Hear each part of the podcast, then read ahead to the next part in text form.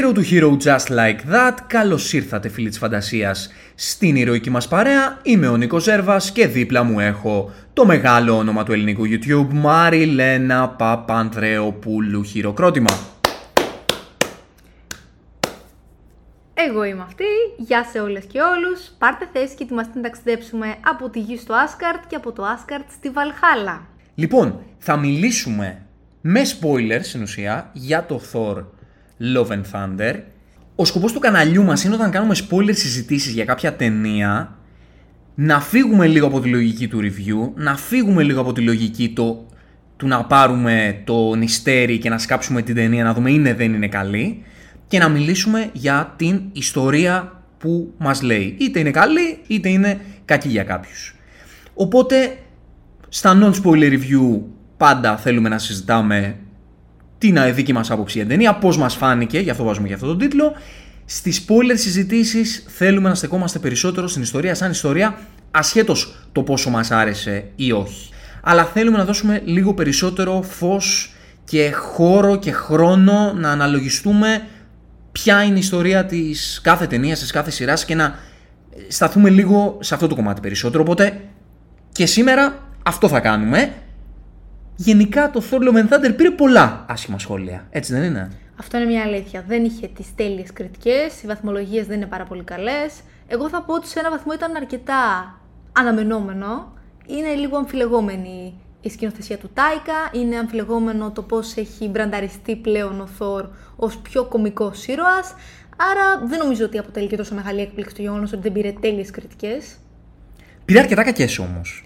Και να πούμε ότι έχουμε ξεκινήσει λίγο ανάποδα εδώ στο κανάλι. Ό,τι αρέσει στον κόσμο δεν αρέσει σε εμάς και ό,τι δεν αρέσει σε εμάς αρέσει στον κόσμο. Αλλά παιδιά, έτσι είναι όμως αυτά τα πράγματα. Δεν χρειάζεται να έχουμε όλη την ίδια άποψη. Δεν χρειάζεται να μπαίνει σε μια ταινία η ταμπέλα του αυτή είναι κακή ταινία, αυτή είναι καλή ταινία. Μπορούμε να έχουμε διαφορετικές απόψεις. Και αυτό που νομίζω ότι πρέπει να κάνουμε, αν θέλουμε να ασχοληθούμε δηλαδή με αυτές τις ταινίες, γιατί άμα δεν θέλουμε να ασχοληθούμε, δεν ασχολούμαστε καθόλου, δεν κάνουμε review, δεν ακούμε review για αυτές τις ταινίες, δεν τις πολύ, ε, δεν ασχολούμαστε με αυτές, αλλά αν θέλουμε να ασχοληθούμε όμως λίγο παραπάνω, μπορούμε να μπούμε σε διαδικασία να αναλογιστούμε τι είχε να μας δώσει, μας άρεσε, δεν μας άρεσε και να, να συζητήσουμε, να, να βάλουμε ένα, ένα πεδίο συζήτησης και σκέψης γύρω από αυτό το κομμάτι γιατί νομίζω ότι αυτό έχει να μας δώσει πράγματα. Λίγα πράγματα, πολλά πράγματα, περισσότερα, λιγότερα η κάθε ταινία ή σειρά για τον καθένα. Δεν ξέρω. Αλλά ας δώσουμε λίγο περισσότερο χώρο και χρόνο να μιλήσουμε για ιστορίες και όχι για... Αν μια ταινία είναι καλή ή κακή. Ναι. Γιατί όπως και συγκεκριμένη ταινία μπορεί να μας άρεσε, αλλά φυσικά υπάρχουν και μερικά κομμάτια τα οποία δεν μας ξετρέλαναν όπως είναι λογικό. Λίγο πολύ θα συζητήσουμε και για αυτά και εδώ πέρα σε μεγαλύτερη ανάλυση, αλλά δεν είναι αυτό το point ε, αυτής της συζήτησης. Είναι περισσότερο να μιλήσουμε για τους ήρωες, για τις ιστορίες τους, για τη διαδρομή που κάνουν από, το τέλος, από την αρχή της ταινίας μέχρι το τέλος και λίγο πολύ για την ιστορία της ταινίας ολόκληρη. Για το νόημα, για τα μηνύματα που μας πέρασε και για το τι μας άφησε όταν βγήκαμε τις αίθουσες. Και η συγκεκριμένη ταινία, νομίζω εμείς οι δύο συμφωνούμε σε αυτό, ότι είχε να πει και πράγματα. Εμείς έτσι το είδαμε. Δεν βλέπω κανέναν εκεί έξω να μιλάει για αυτό το πράγμα. Δεν ξέρω γιατί. Μου κάνει πάρα πολύ μεγάλη εντύπωση. Εντάξει, νομίζω ότι ο λόγος που συμβαίνει αυτό είναι επειδή κάποιους, πολλούς, όχι λίγους, πολλούς, τους ενοχλεί τόσο πολύ αυτό το ύφος του Θόρ, όπου δεν μπαίνουν στη διαδικασία καθόλου να, να σκεφτούν παραπάνω. Να σκεφτούν τι άλλο μπορεί να έχει να σου τι άλλο μπορεί να είχε να πει η ταινία και το ποια είναι η διαδρομή. Και καταλαβαίνω, εννοείται το καταλαβαίνω, ότι αν σε ενοχλεί κάτι σε μια ταινία πολύ, δεν μπορείς να ηρεμήσεις και λίγο και να, και να, να νιώσει. πιο καθαρά. Ναι, να δεις πιο καθαρά ή να, να βάλεις το μυαλό σου, να μπεις σε ένα mood συναισθηματικό, να ανοίξεις την καρδιά σου για να δεχτείς τι ερέθισμα έχει να σου δώσει. Αυτό ισχύει. Εγώ θεωρώ ότι μπορεί δεν να είχε κάτι να δώσει. Και εγώ αυτό Ναι. θεωρώ. Το έχουμε, το έχουμε εξηγήσει ούτω ή άλλω και στο non-spoiler review όπου κάναμε. Εδώ πέρα απλά θα αναλύσουμε λίγο περισσότερο την ταινία σαν ταινία και όχι τόσο πολύ το αν ήταν άρτια ή όχι, αλλά περισσότερο το πώς εξελίχθηκε ο κάθε ήρωας στην ιστορία. Πάμε να το πιάσουμε από την αρχή λοιπόν. Α ξεκινήσουμε, ναι. Πρώτα απ' όλα όμως να σας θυμίσουμε ότι αν θέλετε να συνεχίσετε να ταξιδεύετε μαζί μας στους κόσμους της φαντασίας μπορείτε να κλείσετε δωρεάν ένα ειστήριο διάρκειας κάνοντας ένα subscribe, μια εγγραφή στο κανάλι μας και αν θέλετε να μας δώσετε και λίγο ακόμα force για να συνεχίσουμε να ταξιδεύουμε, μπορείτε να το κάνετε πατώντας το like, πατώντας το καμπανάκι για να σας ειδοποιήσει για τα βίντεο.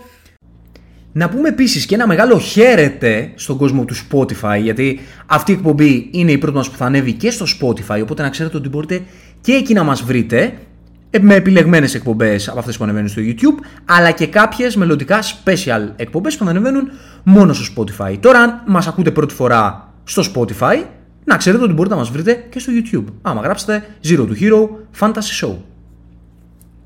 Λοιπόν, πώς ξεκινάει η ταινία, πού βρίσκουμε τον Thor? Λοιπόν, βρίσκουμε τον Thor σε μια κατάσταση μεταμόρφωσης, εκεί όπου τον είχαμε τον είχαμε πετύχει στο endgame σε μια φάση πιο παρατημένη, πιο απελπισμένη, λίγο απογοητευμένη από τον κόσμο. Πλέον βλέπουμε έναν Thor, όπως λέει και ο Korg, όπου μεταμορφώνεται από Dadbod σε Godbod, βρίσκει τον εαυτό του, βρίσκει τη φόρμα του, βρίσκει πάλι την αυτοπεποίθησή του, έχει διάθεση πάλι να σώσει διάφορους κόσμους, έχει πλέον το Asgard του, το οποίο ήταν και κατεστραμμένο στο Ragnarok, άρα επιτέλους έχει το σπίτι του, έχει τους ανθρώπους του, συνεργάζεται λίγο και με τους Guardians, έχει την ομάδα του και ομολογουμένως όσο περνάει η ταινία εξελίσσεται όλο και περισσότερο ω ήρωας. Γιατί όπως βλέπουμε στην αρχή, μπορεί να είναι γεμάτος από εμπειρίες πλέον και να έχει βρει την αυτοπεποίθησή του και τι θέλει να ζήσει, αλλά είναι ίσως λίγο άδειο συναισθηματικά θα λέγαμε και αυτό είναι κάτι το οποίο όσο περνάει η ταινία γεμίζει και αυτό είναι και το όμορφο, θα έλεγα, του character development που έχει ως ήρωας. Νομίζω, επειδή συζητάγαμε πριν, ποιο ήταν το σημείο καμπής όπου ο Θόρ πήρε απόφαση να αρχίσει να, να αλλάζει το σώμα του πάλι και το φυσικ του και να γίνεται πάλι super hero. Ο, αυτό, ο Thor που ξέρουμε λίγο πολύ. Ναι, νομίζω ότι αυτό το σημείο είναι στο τέλος του Endgame. Και εγώ αυτό πήγα να σου πω Οπότε γι' αυτό δεν δόθηκε ναι. καμία περαιτέρω εξήγηση. Ναι, επειδή... ε, εννοείται ότι είναι επειδή κέρδισαν οι Avengers. Επειδή κατάφεραν την αποστολή τους, έσωσαν τον κόσμο. Και επειδή βρήκε πάλι το Asgard, βασικά δεν το βρήκε ο ίδιος, δεν ζει στο Asgard, ο ίδιος ταξίδευε με τους ε, με τους Guardians. Αλλά επειδή υπάρχει πλέον, υπάρχει πλέον ένα Asgard, υπάρχουν άνθρωποι, ξέρει, έχει ηρεμήσει λίγο από αυτό.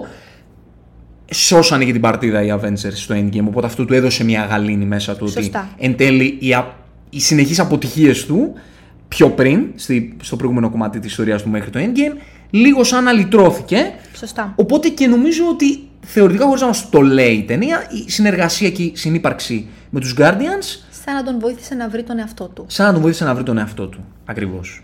Οπότε είμαστε στο σημείο που γίνεται αυτό το exposition του Korg. Εγώ το λάτρεψα. Ήταν, okay. ήταν πανέμορφο. Εμένα μου άρεσε πάρα πολύ. Το θεωρώ πολύ παραμυθικό, παραμυθιακό ας πούμε. Και ξέρεις τι επίσης είναι πολύ παραμυθιακό, το γεγονός ότι εξιστορεί αυτά τα γεγονότα στα παιδιά, τα οποία παίζουν ναι. κεντρικό ρόλο στην ίδια ταινία. Ακριβώς. Είναι πολύ όμορφο. Εντάξει, εγώ το, του γουστάρω πολύ τον Τάικα, γουστάρω πολύ τι έχει κάνει με τον Κοργκ. Οκ, okay, αυτό είναι δικό μου γούστο. Καταλαβαίνω ότι ενοχλεί κάποιους.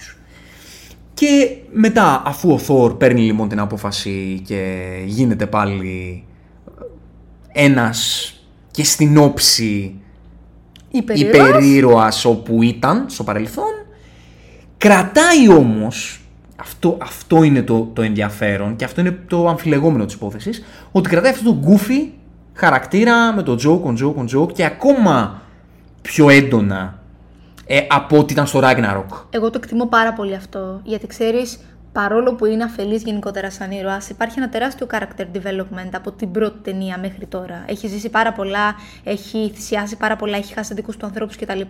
Αλλά είναι πάρα πολύ όμορφο το γεγονός ότι τον έκαναν να κρατήσει αυτή την αφέλειά του, αυτό το goofiness, ε, τις, ε, τις σκηνές όπου έχει που είναι ίσως λίγο πιο μπούφος, θα λέγαμε. Είναι πολύ όμορφο και πολύ ρεαλιστικό. Δηλαδή δείχνει ότι δεν αλλάζουν οι άνθρωποι μαγικά, είσαι δεν είσαι υπερήρωας.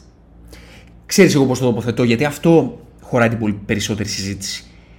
Ο Θόρ είναι έτσι όπως είναι τώρα, έτσι, το οποίο ενοχλεί πολλούς να. να το βλέπουν αυτό το πράγμα, τους ενοχλεί και αισθητικά, δεν γουστάρουν και το Θόρ να είναι έτσι. Το καταλαβαίνω. Εγώ απλά το τοποθετώ στην ιστορία του, μου βγάζει νόημα. Καταρχάς, ο Θόρ, όταν τον μαθαίνουμε έτσι, όταν τον γνωρίζουμε πρώτη φορά στην πρώτη ταινία Thor και μετά στο πρώτο Avengers, μετά γίνεται το Dark World, μετά το Ultron και μετά το Ragnarok. Ναι, ναι και μετά το Infinity και μετά το Endgame. Αυτή είναι η πορεία της ιστορίας του. Όταν τον πρωτογνωρίζουμε λοιπόν στο Thor το 1, πάλι είναι λίγο γκουφ. Αυτό ήθελα να σου Δεν είναι ότι δεν είναι. Απλά είναι σοβαροφανής. Επειδή ξεκινά η ιστορία του σε ένα επίπεδο που προσπαθεί να γίνει βασιλιάς, προσπαθεί να πάρει τη θέση του Όντιν. Οπότε είναι αυτός ο σκοπός του και προσπαθεί να είναι. να έχει μία ψυχοσύνθεση που να αρμόζει σε ένα βασιλιά.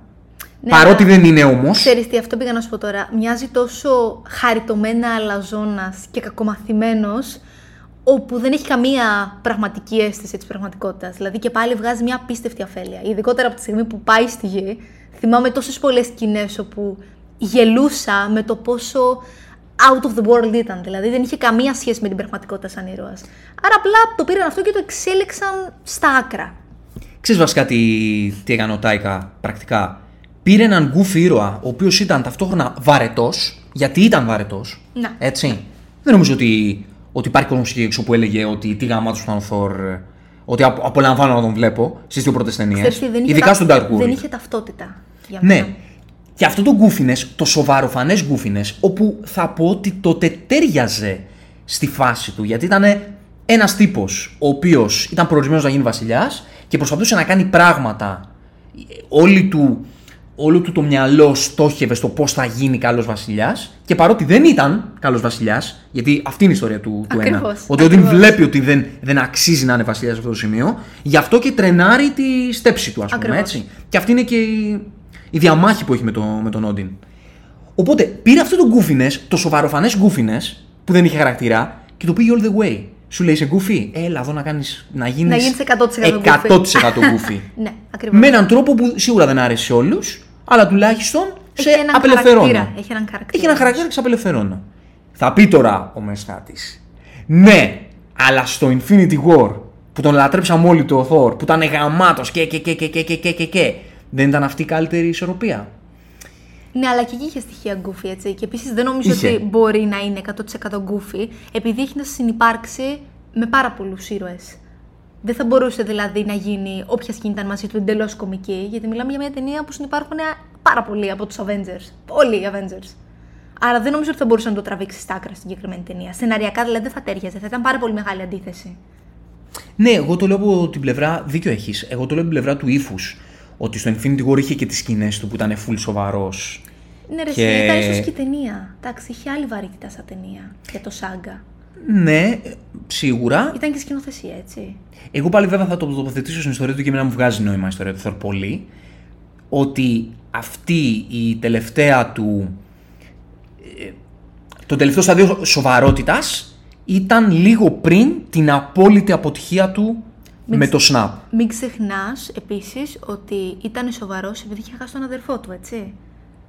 Η σοβαρότητα που είχε ήταν Ναι, και. ότι πέρασε και το δράμα Ακριβώς, του να πεθαίνει είχε ο και Λέξα- βλέψεις εκδίκησης. Ναι, ναι. Είχε αισθήματα απώλειας. Θρυνούσε. Δηλαδή δεν ήταν σοβαροφανής ε, η σοβαρότητα που είχε. Ήταν κυριολεκτική, ήταν θλίψη. Ναι. Άρα δεν νομίζω, νομίζω ότι ήταν πολύ σωστό το να το κάνουν να μην είναι εντελώς μπούφος και εντελώς γκούφι σαν ήρωας. Ότι μετά. Εντάξει, μετά επίσης πέρασε την κατάθλιψη με πολύ διαφορετικό τρόπο στο Endgame. Εμένα μου άρεσε αυτό. Δηλαδή, πο- πολλοί το έκριναν κι αυτό. Το Fat Thor σ' άρεσε στο Endgame. Ξέρεις τι, θα μου... Είναι α- περίεργο. Είναι περίεργο. Μ, Το Είναι εκτιμώ. πολύ περίεργο. Ε, Πο- από την πολύ άποψη- bold κίνηση. Να. Ξέρεις από τι, τους έχει Ρώσους. στοιχεία ρεαλισμού. Δηλαδή, μου αρέσει το πόσο ρεαλιστικό είναι συναισθηματικά. Απλά ίσως το παρατράβηξαν σε έναν βαθμό. Δηλαδή, τον έκαναν και φαθόρα, αλλά και γκούφι. Ναι. Θα μπορούσαν να κρατούσαν ένα από τα δύο. Ήταν comic relief. Δηλαδή, ήταν comic relief, ναι. Ίσως να μην... Δεν ξέρω. Μ' αρέσει το γεγονός ότι είναι κομικός ήρωας, αλλά δεν μου αρέσει ίσως το γεγονός ότι αποτελεί τη μόνη λύση για comic relief. Θα σου πω, εγώ νομίζω ότι αυτό που έγινε στο Endgame ήταν σαν μια. σ- Γε... Όχι σκάλα, πήγα από σκάλα. Η μια γέφυρα σε αυτόν τον Thor. Ναι, πολύ πιθανό. Γιατί πολύ πιθανό. αν, αν ο Thor στο Endgame. Ποια θα ήταν η άλλη επιλογή; Η άλλη επιλογή να σου πω ποια θα ήταν. Ήταν να, να είναι το, το φάντασμα της όπερας. Δηλαδή ο, ο τύπος ο οποίος είναι σε μια σπηλιά κλεισμένος, Ναι. δεν θέλει να βλέπει άνθρωπο, ο τρομακτικός που δεν μιλάει με κανέναν. Ο ακοινώνητος. Ο ακοινώνητος που ζει την κατάθλιψη με αυτόν τον Ναι. τρόπο. Το οποίο όμως ξέρεις τι δεν θα τέριαζε με όλη την πορεία του μέχρι τώρα. Δεν θα μπορούσαν να το κάνουν. Ένας άνθρωπος ο οποίος είναι γενικότερα τόσο γελαστός, τόσο αφελής, ε, τόσο γκούφι, δεν νομίζω ότι θα τέριαζε τόσο πολύ ιδιοσυγκρασιακά να γινόταν τόσο μίζερος και πικρόχολος και σκοτεινός. Άρα είπαν θα πάμε στην άλλη εναλλακτική που είναι αναγκαστικά το, Να τον ξεφτυλίσουμε να- τελείως. Ναι, το να έχει παρατηθεί στα πάντα. Έβγαλε πάντως γέλιο ο Thor του Endgame. Δηλαδή, Ναι, εμένα ναι. μου έβγαλε. Συμφωνώ Ναι. απόλυτα. Μπ- Υπήρξαν και κάποιοι που λέγανε ότι είναι σαν να κοροϊδεύουμε τους ανθρώπους που έχουν κατάθλιψη. Ή ότι ξεφτύλισαν έναν ήρωα που θεωρείται πολύ θρηλυκός; Μεγάλη κουβέντα τώρα αυτή, δεν ξέρω ρε παιδί μου. Α, Δεν θα ήθελα να το πάω εκεί. Εντάξει. Εγώ γέλασα με το Λεμπόφσκι Thor. Η αλήθεια είναι ότι και εγώ γέλασα. Ναι, αλλά. Ξέρεις που θα έδαινε αυτό το σοβαρό φανί, που, αυτό το να περάσει την κατάθλιψη με σοβαρότητα και με θρήνο. Ήταν το πλάνο του όταν τελείωσε, όταν, όταν ξεκίνησε μάλλον. Όταν ξεκίνησε το Endgame. Που είναι στο Avengers Tower Έχεις και είναι δίκιο. μόνος του και δεν μιλάει με κανέναν. Έχεις δίκιο. Έτσι θα μπορούσε να δέσει και να, και να συνεχιστεί. Όντως, όντως. Απλά δεν ξέρω, αυτό που δεν ξέρω είναι ότι αν πήγαινε έτσι, ωραία. Μετά τι θα γινόταν, ποιες θα ήταν ταινίες του Thor. Αντί να είχαμε τώρα το Thor Love and Thunder, ας πούμε. Ναι. Έχεις δίκιο, θα πρέπει να υπάρχει κάποιο είδους Θα είχαμε έναν μετάβαση. Thor ο οποίος μετά τώρα τι θα ξαναγινόταν αστείος. Ή, με, ή μετά, Όχι. ή θέλουμε έναν Thor να μην είναι καθόλου αστείος. Θέλουμε έναν Thor να είναι καταθλιπτικός. Όχι, πρέπει να συνάδει Εντάξει, και είναι με το μια άλλη- παρελθόν του, ρε, εσύ. Θα ήταν, Ναι. α, θα ήταν άλλος άνθρωπος. Ναι. Δηλαδή το να, το να ήταν τόσο σκοτεινός και σοβαρός δεν θα ταιριάζε με τον Θόρ των προηγούμενων ταινιών. ναι. Τέλος πάντων, Απλά βγήκαμε εδώ- λίγο εκτός θέματος. Απλά εδώ, όχι, εντάξει, έχει, έχει να κάνει με, και με την ιστορία την τωρινή. Γιατί βλέπουμε έναν Thor ο οποίος. Ε, ταξιδεύει λοιπόν με τους, με τους Guardians Να. και ε, ταξιδεύοντας με τους Guardians φτάνει στο σημείο να φτάνουν βασικά όλοι μαζί στο, στο σημείο που ανακαλύπτουν το τι κάνει ο Γκορ, ποια είναι η δράση του. Να. Και γι' αυτό επιστρέφουν στη γη και χωρίζονται. Ο Θόρ πηγαίνει να ακολουθήσει τη, Την Βάλκυρη. την Valkyrie στο Asgard και, ο, και οι Guardians φεύγουν. Ακριβώς. Οκ. Οι Guardians νομίζω ότι επειδή το συζητάγαμε στο spoiler review του ποια ήταν η προσφορά τους στην ταινία και στο πώς η ατάκα του Star-Lord είναι ότι να βρεις κάτι Να σε να βρεις την γεμίζει οικογένειά σου. Η ατάκα του Star-Lord είναι ότι να βρεις τους ανθρώπους σου, ποιοι είναι οι άνθρωποι σου. Ακριβώς, ακριβώς. Όπως επίσης είναι και το γεγονός ότι καλύτερα να θρηνείς για την απώλεια ενός ανθρώπου σου παρά να μην έχεις ανθρώπους σου. Δηλαδή καλύτερα να νιώσεις θλίψη για κάποιον που έχεις χάσει που δεν είναι πια στη ζωή σου παρά να μην έχεις κάποιον άνθρωπο στη ζωή σου. Phil City Ναι, που λέει. ακριβώς. Και αυτό πώς δένει με το φινάλε; Ακριβώς. Δεν δένει εντελώς Έχεις σωστά με το δίκιο, φινάλε. έχεις δίκιο. Δηλαδή γενικά τα λόγια του Star-Lord Κούμποσαν τέλεια. κούμποσαν με το τι συνέβη στο φινάλε. Δηλαδή ότι αυτός ο δρόμος που του έδειξε ο Star-Lord, ο συναισθηματικός, είναι αυτός που ακολούθησε όντως ο Thor. Όντως, Και όντως. που κατά τη διάρκεια της ταινίας προσπαθούσε να ακολουθήσει. Που όταν ας πούμε α- ήρθε πιο κοντά με την Jane, Και λέει κάποια στιγμή I wanna feel I want to shitty». feel city. ναι, μπράβο, βλέπεις. Ότι προσπαθούσε να τον ακολουθήσει αυτόν τον Όντως. δρόμο και τα έφερε έτσι η ιστορία, όπου στο τέλος το έζησε all the way. Και με την απώλεια Πολύ σωστά. και με την οικογένεια. Πολύ σωστά. Και με τον άνθρωπό του που τον βρήκε εν τέλει. Όντως, όντως. Και πάμε στη Jane. Όπου πώς συναντάμε τη Jane; Δεν τη συναντάμε και στην καλύτερη φάση της. Ε, είναι πάρα πολύ πετυχημένη ως επιστήμονας, αλλά έχει διαγνωστεί με καρκίνο. Μάλιστα στο τελικό στάδιο, της απομένουν θεωρητικά λίγοι μήνες ζωής και την βλέπουμε στο στάδιο που την διάλεξε το Millionaire χωρίς απαραίτητα να γνωρίζει τι ακριβώς σημαίνει αυτό. Εκείνη θεωρούσε ότι ίσως θεραπευτεί, ότι δηλαδή ίσως επιλέξει τον κόσμο τον υπερφυσικό από τον δρόμο της επιστήμης. Αλλά δυστυχώς δεν επιβεβαιώθηκε. Δηλαδή, παρόλο που τους δόθηκαν οι δυνάμεις και έγινε όντως Mighty Thor, δεν κατάφεραν να τη- να τη θεραπεύσει από τον καρκίνο. Ναι, γιατί είναι άλλη η παρουσία της σαν ηρωίδα, που Να. δεν έχει τίποτα, και Να. άλλη η παρουσία της σαν άνθρωπος όταν είναι άνθρωπος έχει κανονικά καρκίνο. Αυτό το πράγμα συμβαίνει και στα κόμιξ, έτσι. Σωστά. Δηλαδή πήραν ακριβώς αυτό το κομμάτι Ακριβώς. και το έβαλαν. Το οποίο ήταν το, α- το δεύτερο δραματικό κομμάτι της ιστορίας μετά τον Gore. Έτσι. Ακριβώς. Για Ήταν μένα το- ήταν ακόμη πιο δραματικό. Δηλαδή, βγάζει έναν πολύ σκληρό ρεαλισμό. Είναι πολύ βγαλμένο από την πραγματική ζωή αυτό το κομμάτι. Και ήταν πάρα πολύ όμορφο το ότι το κράτησαν. Το ότι δεν κράτησαν απλά το κομμάτι ότι έγινε Mighty Thor και είπαν τέλεια θα την κρατήσουμε ως Mighty Thor. Κράτησαν και το κομμάτι ότι όντως είναι άρρωστη, ότι ακόμα παλεύει με τη ζωή της. Το κομμάτι της θυσίας, το κομμάτι του ότι και πάλι ανακαλύπτει ότι είναι ηρωίδα και θέλει να συνεχίσει. Ή- Ήταν πάρα πολύ όμορφο. Εγώ συγκινήθηκα πάρα πολύ με αυτό το κομμάτι. Και μου άρεσε και πάρα πολύ το explanation του πώς έγινε Mighty Thor. Με την υπόσχεση με που, Πάρα που πολύ θεωρητικά είχε δώσει στο Mjolnir στον Thor να Όντως, προσέχει όντως. την Jane. Μου άρεσε αυτό. Εντάξει, θα πεις.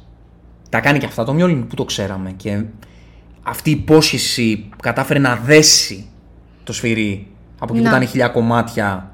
Παρεπτόντως, πολύ cool το γεγονός ότι τα χίλια κομμάτια μπορούσαν να διασπαστούν ακόμη και όταν υπήρξε ο Mighty Thor. Τέλειο ήταν αυτό. Τέλειο, πολύ Τέλειο cool, ήταν αυτό. πολύ τέλειο cool. ήταν αυτό. Πολύ ωραίο.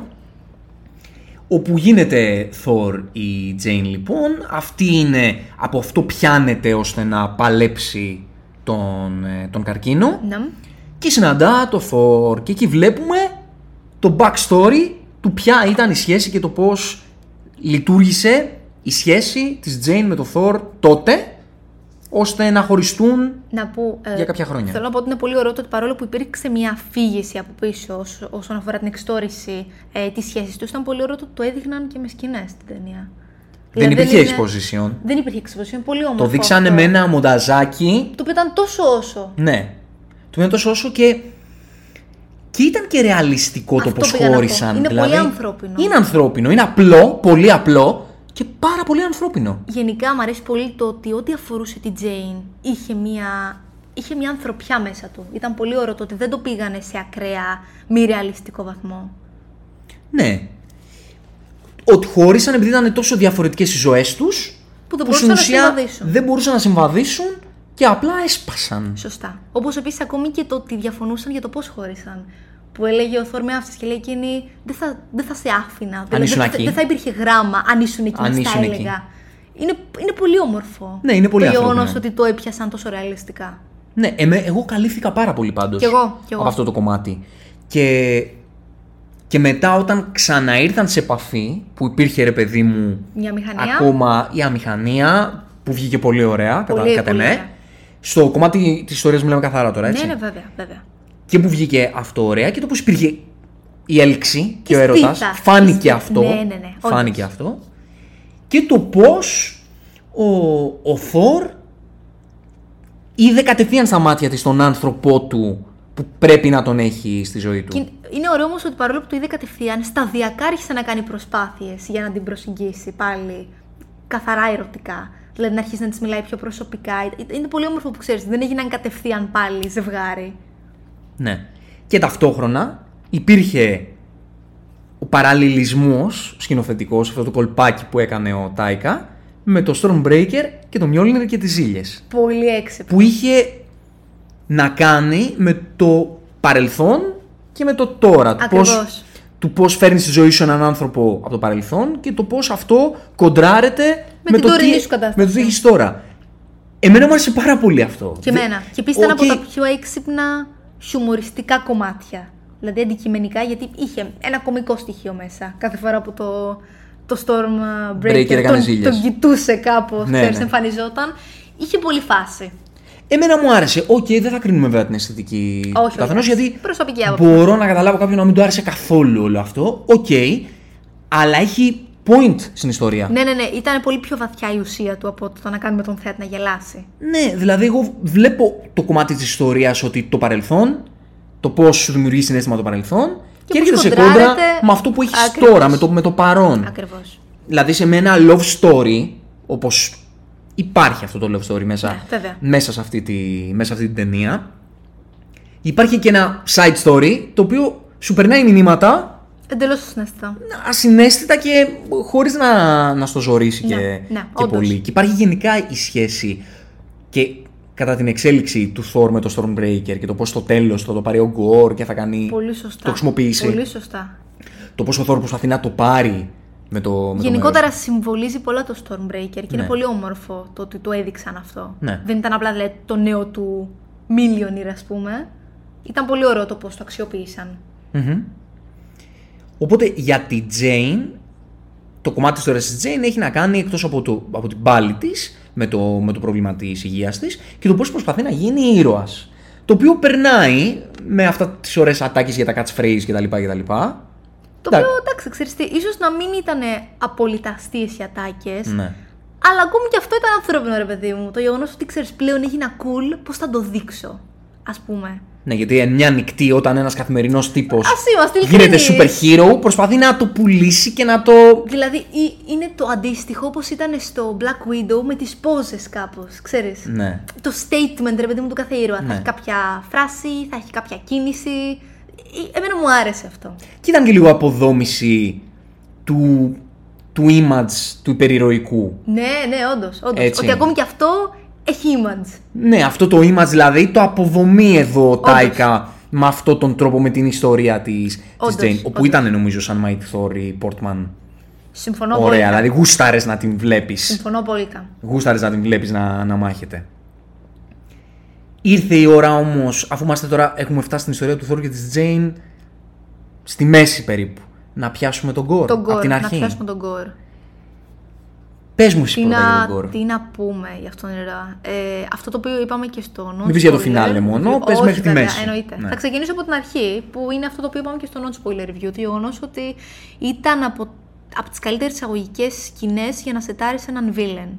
Πραγματικά ταυτίζεσαι μαζί του, καταλαβαίνεις απόλυτα τα κίνητρά του, συγκινείσαι από την ιστορία του, από την απώλειά του, βλέπεις καθαρά τα συναισθήματα στα μάτια του.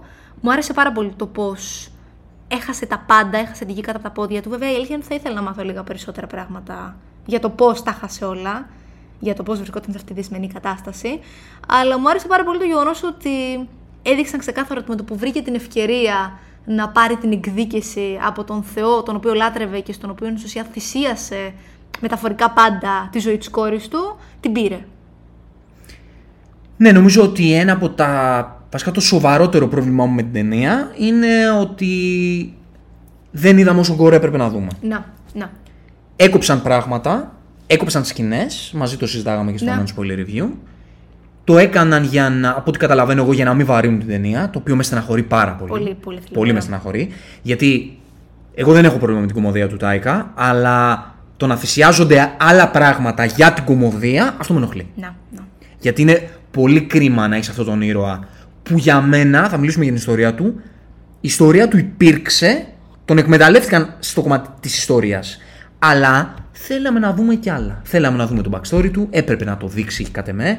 Έπρεπε αντί για αυτή τη σκηνή, η οποία ήταν υπέροχη, Πάρα αυτή η πολύ δίλεπτη ωραία. σκηνή, το πώς τον σέταρε, πρέπει να νιώταν με την κόρη του, έβλεπε την απόγνωση και το αδιέξοδο, ε, παρακάλεσε στο Θεό για σωτηρία και κατευθείαν έδειξε το πλάνο από εκεί που την είχες στην αγκαλιά, πως είχε η αγκαλιά τον τάφο της. Σωστά. Πολύ όμορφο. Πάρα πολύ ωραίο. Πολύ όμορφο, πολύ to the point.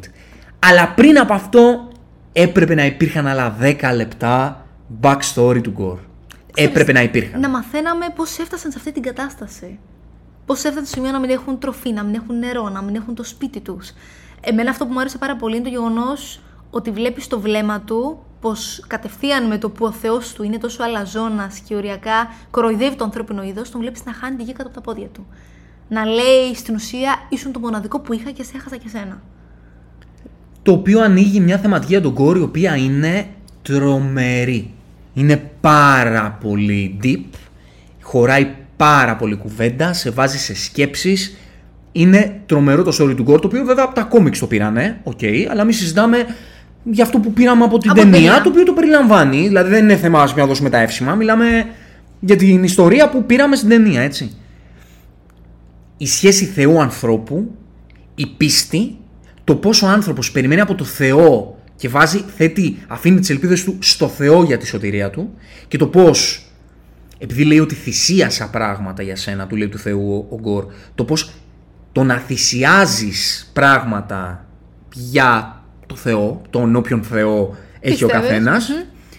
το πού μπορεί να σε οδηγήσει. Μπορείς να πας all the way. Μπορείς να είσαι καλά με το... μ, Πάμε τώρα εκτός γκορ, έτσι, και εκτός ιστορίας. Πάμε τώρα στο φιλοσοφικό επίπεδο.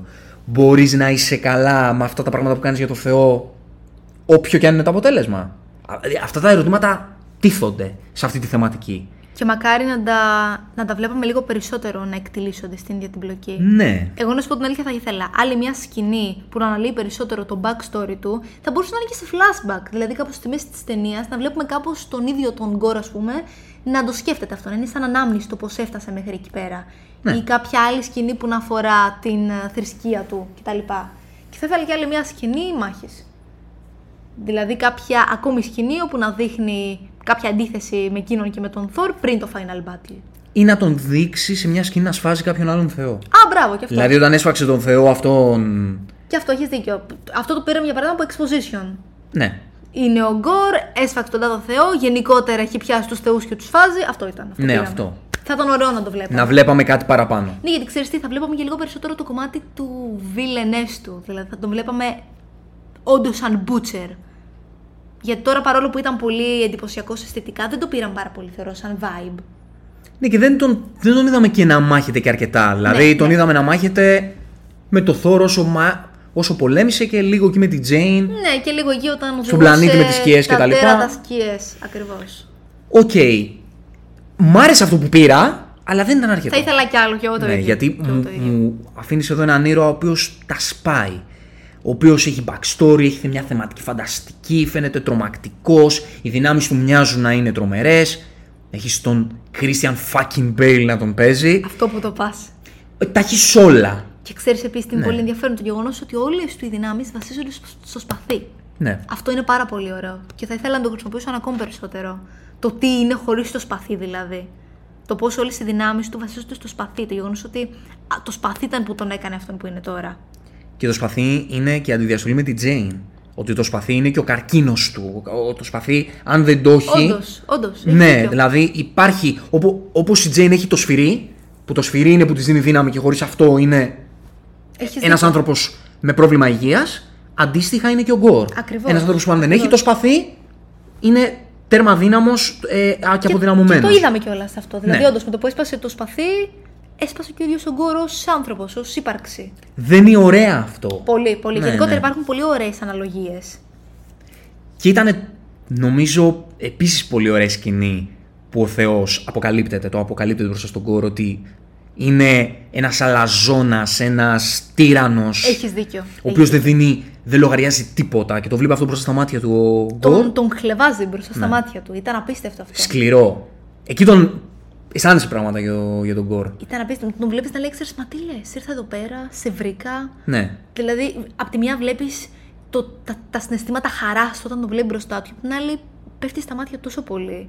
Είναι απίστευτο να το βλέπεις αυτό. Και του λέει: Εγώ σε λατρεύω, μα εγώ σε εμνώ. Όλοι, όλοι. Δεν θα έχεις, άμα πεθάνω κι εγώ, δεν έχεις άλλον από, το δικό μου, από τη δική μου τη φυλή να σταυμάζουν. Και γυρίζει γελίο Θεός, θα βρω άλλους. Ακριβώς. Και λέει: Αυτό είναι το νόημά σας. Γι' αυτό ζείτε. Γι' αυτό ζείτε Ω για να. με- άνθρωποι, για να με λατρεύετε. Το οποίο δεν είναι επίσης τρομερό point στη θεματική σχέση Θεού ανθρώπου. Είναι απίστευτο. Και το γεγονός ότι το έδωσε και αυτό χιουμοριστικά, παρόλο που το πέρασε ελαφρά, είχε και πάλι νόημα.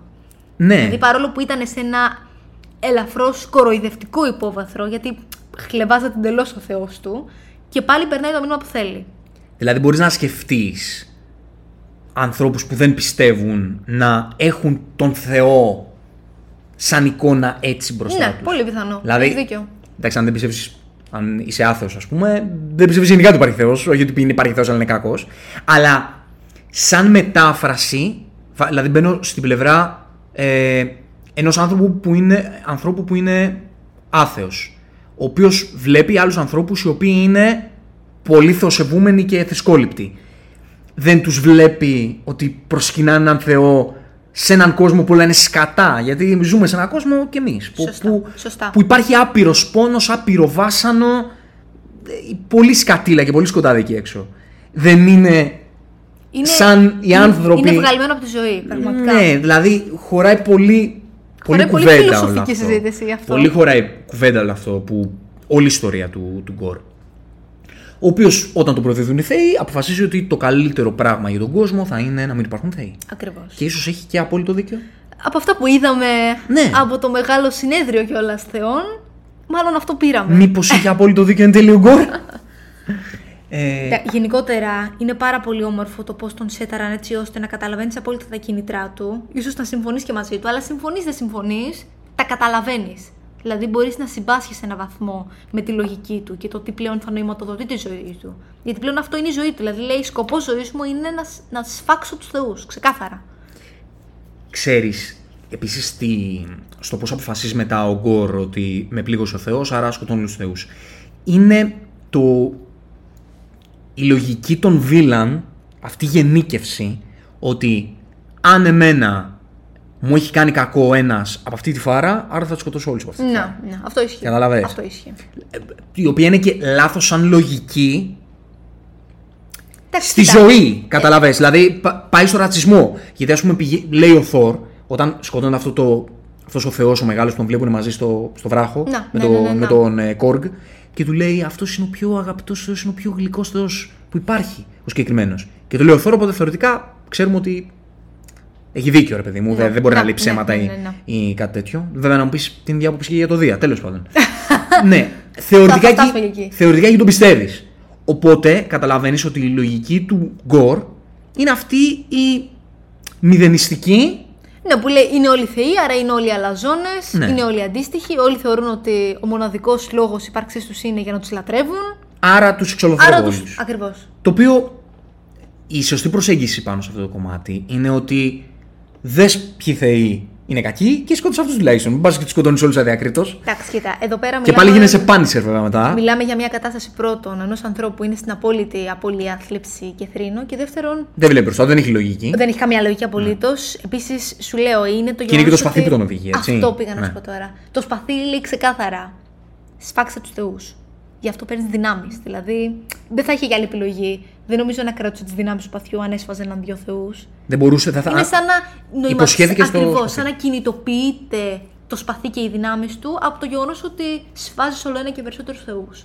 Και άλλη σύνδεση με την Τζέιν. Ότι ο Γκορ λόγω μιας υπόσχεσης κουβαλάει το σπαθί και η Τζέιν λόγω μιας υπόσχεσης του Θόρ κρατάει το σφυρί. Α, κοίτα να δεις, αυτό δεν το είχα Κι άλλη σκεφτεί σύνδεση. καν. Πολύ ωραίο parallel. Ναι.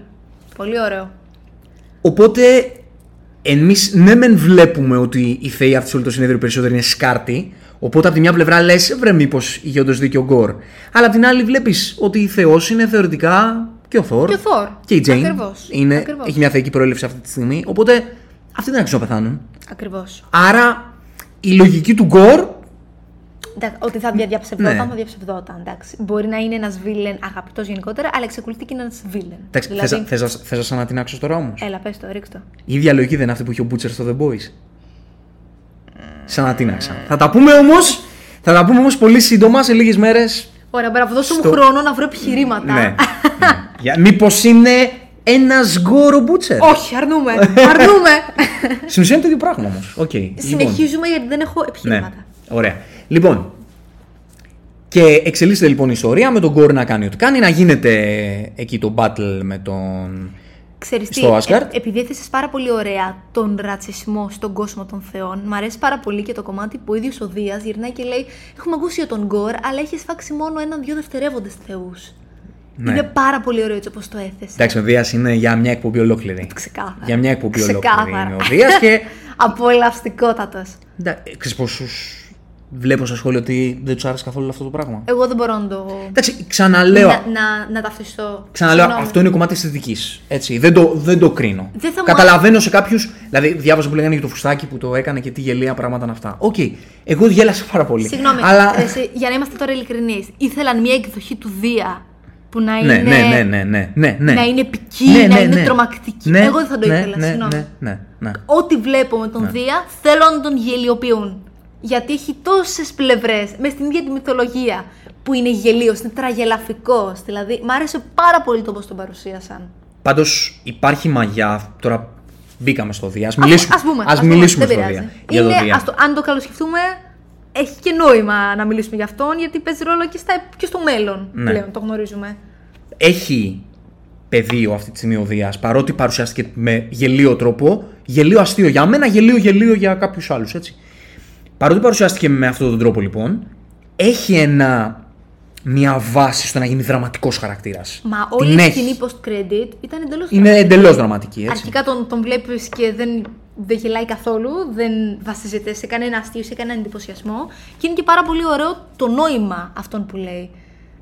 Που λέει πλέον ο κόσμος μας έχει, έχει θεοποιήσει τους υπερήρωες, ενώ υπάρχουν εμεί θεοί. Μήπως πρέπει να τους δείξουμε ποιος όντως κάνει κουμάντο εδώ πέρα. Το οποίο ανοίγει μια πόρτα, αυτό που λέγαμε και στο non-spoiler review, δεν το Και δεν είπαμε μπορούσαμε να- να το πούμε. Δεν μπορούσαμε να το πούμε. Ότι και το συζητάγαμε και μαζί, ότι νομίζω ανοίγει μια πόρτα για όλο το universe. Θα ήταν- Ανοίγει μια πόρτα όχι μόνο για το επόμενο Thor, νομίζω είναι μια πόρτα που ανοίγει Μια για φάση, όλο το MCU. μια φάση, ναι, γενικότερα. ναι, ναι, ναι.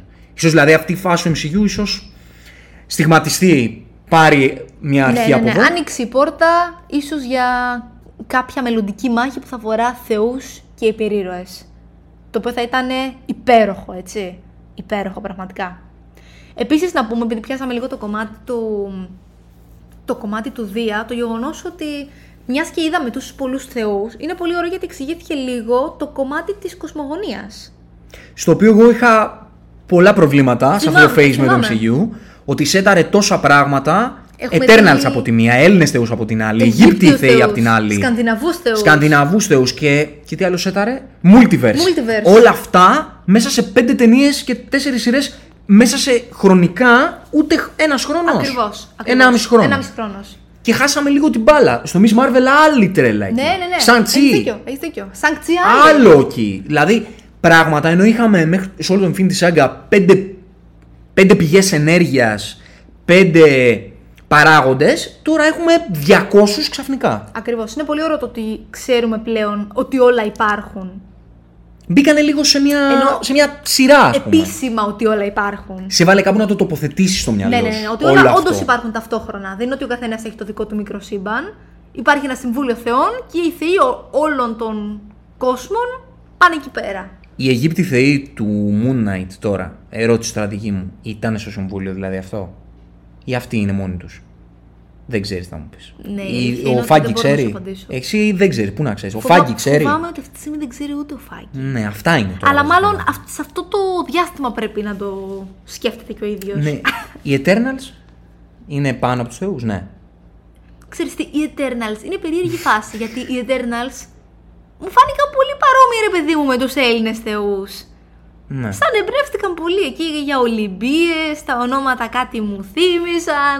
Άρα δεν ξέρω, μου φαίνεται περίεργο να υπάρχουν και θεοί Ολύμπιοι και οι θεοί του πλανήτη, πώς λέω, όχι το βουνό, Ολύμπια. Λοιπόν, γράψτε μας στα σχόλια αν, αν έχουμε χάσει κάτι. Γιατί όλα αυτά τα πράγματα υπάρχει μια σειρά σε όλα αυτά τα πράγματα. Ε, τα έχουμε δει όλα τα project της Marvel και οι δύο, αλλά Θεωρώ μπορεί κάτι ότι να έχουμε χάσει. Συνδέονται αυτά τα πράγματα μεταξύ τους. Υπάρχει μια εξή, ποια είναι η κατάταξη αυτή τη στιγμή. Γιατί εμένα αυτό με εκνευρίζει πάρα πολύ με αυτό το phase. Η κοινή, με λο- εκνευρίζει η κοινή λογική απίστευτα. λέει ότι σίγουρα όλα συνδέονται. Μωρέ, Αυτό μας ε, έχει βρε, δείξει. παιδί μου, συνδέονται. Άρα, ο Αλλά σκοπός αυτή είναι τη μάλλον κάποιος στιγμή, να τα μα- αυτή τη συμμαζέψει. στιγμή έχουμε πάρει. Μας χύσαν ένα σάκο μπροστά μας από πράγματα και δεν ξέρουμε πού πάει τι. Ναι, είναι το περίεργο ότι κάθε παραγωγή έχει τη δική τη κοσμογονία. Και θα μας εξηγήσουν ποτέ. Έλαντε, Δηλαδή- έλαντε. Σου λέω στον Infinity Saga είχαμε μία, μία ροή. Ξέραμε πέντε πράγματα. Πώς λειτουργεί η φάση. Αυτή τη στιγμή σε 1,5 χρόνο έχουμε χίλια και δεν, δεν ξέρουμε πού, πού μπαίνει τι. Δεν, είναι δύσκολο να το παρακολουθήσει το MCU. Δηλαδή. ε, Καλά, αυτό ανοίγει μια άλλη συζήτηση γενικότερα Όχι, για δε- αυτό πλέον. Μην, μην το πάμε στο, στο, πλή, στο πλήθος των projects. Αυτό το ξέρουμε, το έχουμε συζητήσει.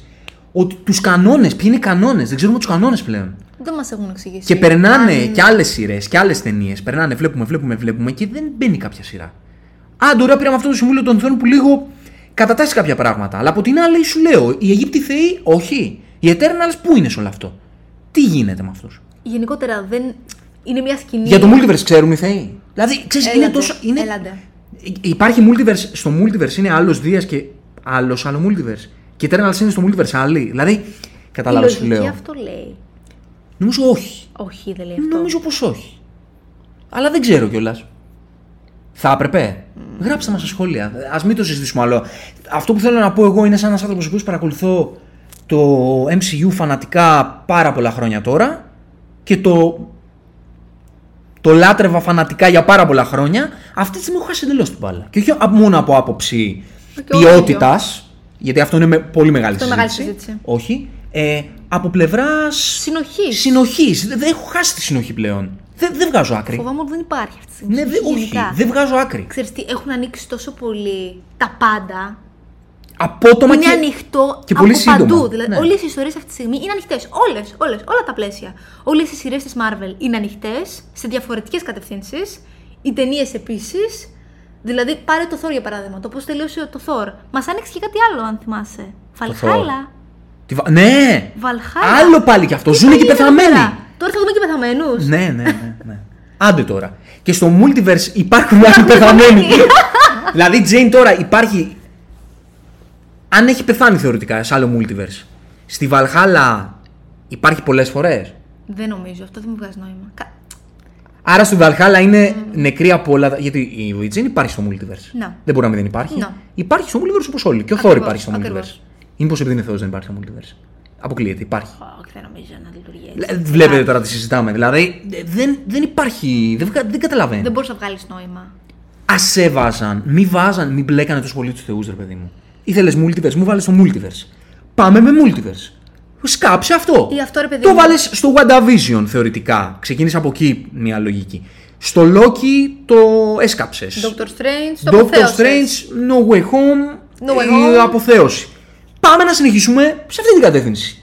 Αλλά όχι, είχαμε το Moon Knight, είχαμε το Eternals που είδαμε ένα πράγμα, μια κοσμογονία. Άκυρη, που δεν συνδέεται με τίποτα. Που δεν συνδέεται με τώρα. τίποτα φάση δική της, ξέρω εγώ. Shang-Chi επίσης. Shang-Chi με κάποιες δυνάμεις που δεν είχαμε ξαναδεί ποτέ. Miss Marvel επίσης. Miss Marvel που μάλλον συνδέονται με αυτό το Ακριβώς. Shang-Chi, από ό,τι καταλαβαίνουμε. Τώρα έχουμε Έλληνες θεούς. Moon, ε, Moon Knight. Αιγύπτιους θεούς. Αιγύπτιους θεούς, εγώ δεν- αυτό δεν το τοποθέτησα στο Ούτε μυαλό μου εγώ, ούτε καθόλου εγώ δεν το τέλος έπιασα. πάντων. Και τώρα Συμβούλιο Θεών και Δίας και. Και Συμβούλιο Θεών που έχει, όπως βλέπεις, και άλλους θεούς. Έχει τον ε, Θεό, για παράδειγμα, από το γένος του Κόργ. Ναι, Δεν ναι, ναι. θυμάμαι τη λέξη, ήταν νόνι νόνι. Νόνι νόνι. Όπου τον λες αρχή νόνι νόνι και λες Το, το λέει ο Θεός Ο- ναι, ναι. Λες όταν το λέει το νόνι, νόνα, νόνι, Ναι, δεν λες θυμάμαι τι μια το χαζομάρα έγραψε στο Τάικα για να περάσει η ώρα. Και μετά στον, στον παρουσιάζει κιόλας. Ό,τι καλύτερα. ναι, εντάξει, μας μας άρεσε αυτό και εντάξει, παιδιά, εσά μπορεί να μην σας άρεσε. Κρίντε μας. ναι, ναι, κρίνετε μας. λοιπόν, ε, πού είχαμε μείνει; ε, Στις κοσμογονίες. Ότι είδαμε στο Συμβούλιο και κοσμογονίες που ακόμη δεν ξέρουμε. Δηλαδή, βλέπεις πλάσματα περίεργα. Ωραία, πάμε να μιλήσουμε λίγο για το Δία για να το πιάσουμε ναι, στη, βέβαια, βέβαια. στη τέτοια. Βγή- Βγήκαμε λίγο. Ότι. Οκ, Λέγαμε ο ότι Δίας... έχει περιθώρια να γίνει και δραματικός στο μέλλον. Ναι. Μετά από την post-credit σκηνή που είδαμε, που ήταν full σοβαρός. Ναι. Και επίσης ο Δίας ήταν η προσωποποίηση αυτού του πράγματος που μισεί ο, Κο- ο Γκορ και αυτού του πράγματος που απεικονίζει έτσι, βλέπει τους Θεούς και σου δίνει και η σειρά ότι είναι και έτσι. Και είναι Ναι. και, και ένα, ο πυρήνας των Θεών, ας πούμε, είναι έτσι. Απλά ξέρεις ότι δεν, είναι και, δεν μπορεί να είναι και όλοι έτσι. Ξέρεις τι, ήταν πολύ ωραίο όμως το πώς το παρουσίασε. Δηλαδή δεν το παρουσίασε απλά με τις φουστίτσες και με τα γελάκια. Το παρουσίασε όταν πήγε κοντά στον Θόρ και του είπε: Ναι, όντως, φοβάμαι. Εδώ όμως είμαστε ασφαλείς. Δεν θα το πούμε σε κανέναν άλλον. Σαν να λέει λίγο πολύ: Ναι, φοβάμαι, γι' αυτό θα μείνω εδώ πέρα, δεν θα προστατέψουμε κανέναν. Κοιτάμε τον εαυτό μας. Αλλά δεν λέμε και στους άλλους ότι φοβόμαστε. Είναι. απ- Έτσι θα τον φανταζόμουν τον Δία, για να είμαι ειλικρινής. Ναι, και αυτή τη στιγμή βλέπεις έναν, έναν Θεό, ο οποίος δεν ενδιαφέρεται για τους ανθρώπους καθόλου, δεν ενδιαφέρεται για κανέναν. Ακριβώς. Α, επίσης τέλειο. Βλέπεις ακόμη και στα μάτια του Θόρ να πέφτει το ίνδαλμα του, ο Θεός Ναι. του. Τι ωραίο. Και αυτός είναι ωραίος παραλληλισμός. Ότι μπήκε ο, ο Θόρ στη λογική. μπήκε λίγο στα μάτια του Γκορ. Δηλαδή λέει μεγάλωσα και σε λάτρευα. Δηλαδή Ναι. έχω κεραυνό, έχει αστραπεί. Δηλαδή, Βασίστηκα σε σένα Και σε τον τόσα σκότωσε. πολλά. Και τον... Έκανε ναι, αυτό που έκανε ο Γκορ. Τον Ναι. σκότωσε. Ακριβώς.